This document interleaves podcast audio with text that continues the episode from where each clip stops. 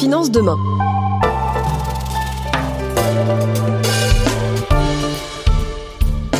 Nous profitons de ce podcast produit en partenariat avec Les Échos, Le Parisien Média pour mettre en avant des partenaires qui comptent pour nous. Depuis 2017, nous soutenons l'association Sport dans la ville dans le but de promouvoir l'intégration sociale et professionnelle des jeunes à travers les valeurs du sport. Merci à eux pour leur action. Épisode 1. Concilier investissement et durabilité, c'est possible?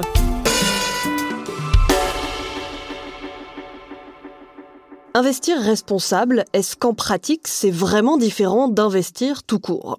Selon un baromètre Deloitte réalisé en 2019, 67% des épargnants interrogés ont déjà entendu parler de l'investissement responsable et 66% pensent que la finance durable tend à renforcer leur confiance dans la gestion de leur épargne. Investir de manière responsable, ça sonne bien, alors pourquoi tout le monde ne le fait pas? J'ai enquêté pour vous sur cette question qui entoure l'investissement durable. Est-il vraiment incertain par rapport à l'investissement traditionnel Déjà, Qu'est-ce que c'est un investissement durable? J'ai regardé pour vous, en France, les investissements durables couvrent quatre grandes thématiques. Les énergies renouvelables à 39%, la gestion de l'eau à 25%, l'efficacité énergétique, c'est-à-dire l'optimisation de nos manières de consommer l'énergie, et la construction pour terminer. En fait, un investissement responsable exclut toutes les entreprises qui ont un impact négatif sur l'environnement ou l'éthique.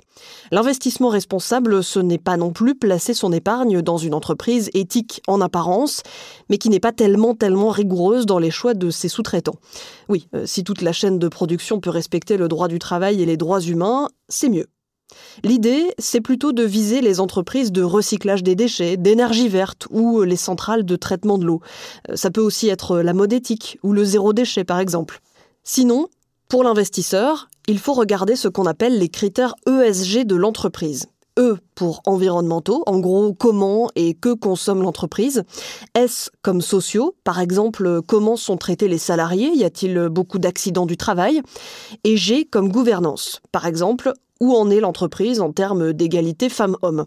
Oui, oui, euh, ça aussi, c'est responsable. En fait, l'investissement responsable traduit l'envie qu'ont les investisseurs de connaître l'utilité de leurs investissements et la destination de leur épargne. Mais à part les investissements en eux-mêmes, j'imagine que vous vous demandez, et ça change quoi du coup pour les investisseurs? Eh bien, il faut savoir que l'investissement responsable progresse. Selon l'Association française de la gestion financière, l'AFG, les encours, donc euh, les titres ou achats qui n'ont pas encore atteint leur échéance mais qui sont gérés de manière responsable, ont progressé de 40% entre fin 2017 et 2018. Euh, ça progresse, mais ce n'est pas encore automatique. Pour mieux comprendre, j'ai essayé de retrouver les arguments contre. Déjà, il y a un facteur simple. Placer son épargne dans un environnement étendu, c'est toujours plus rassurant que de se cantonner à quelques secteurs. D'où la préférence pour les investissements traditionnels.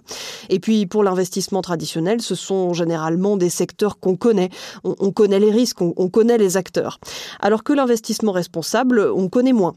L'autre argument souvent pointé, c'est que exister de manière responsable coûte plus cher aux entreprises. Bon, ça c'est faux, hein, parce qu'avec l'économie circulaire, tout coûte moins cher. En tout cas, si vous avez investi à la base dans les bonnes technologies. Allez, je vous donne un autre argument en faveur des entreprises responsables. Qui dit éthique et attention portée vers le social dit meilleure qualité de management, donc performance économique supérieure sur le long terme. Enfin, dernier argument qui pourrait expliquer que les investissements classiques perdure, eh bien c'est que les entreprises pas considérées comme responsables aujourd'hui finiront de toute façon par le devenir parce qu'elles devront s'adapter avec le temps, euh, sinon euh, elles disparaîtront. Par ailleurs, beaucoup d'investisseurs pointent le manque d'harmonisation concernant la définition des critères ESG. Vous savez, hein, les critères environnementaux, sociaux euh, et de gouvernance dont on parlait tout à l'heure. Mais aussi le manque d'opportunités d'investissement et le manque de données à disposition. Mais il y a fort à parier qu'avec le temps, ça va être de mieux en mieux.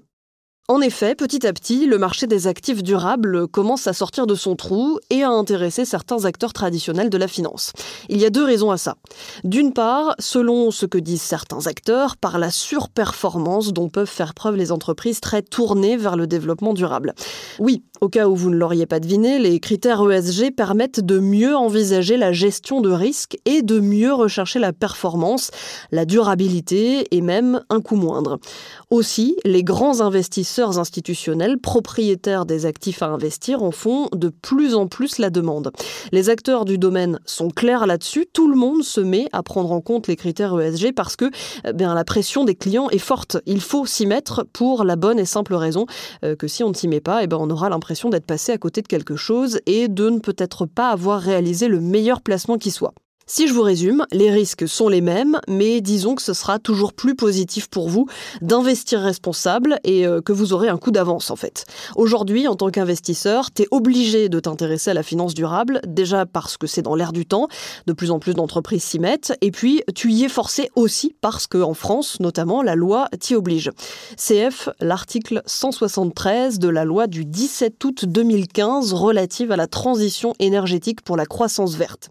Cette loi eh bien, elle prévoit l'accroissement des obligations de transparence des investisseurs sur la prise en compte de critères relatifs au respect d'objectifs environnementaux, sociaux et de qualité de gouvernance dans leur stratégie d'investissement.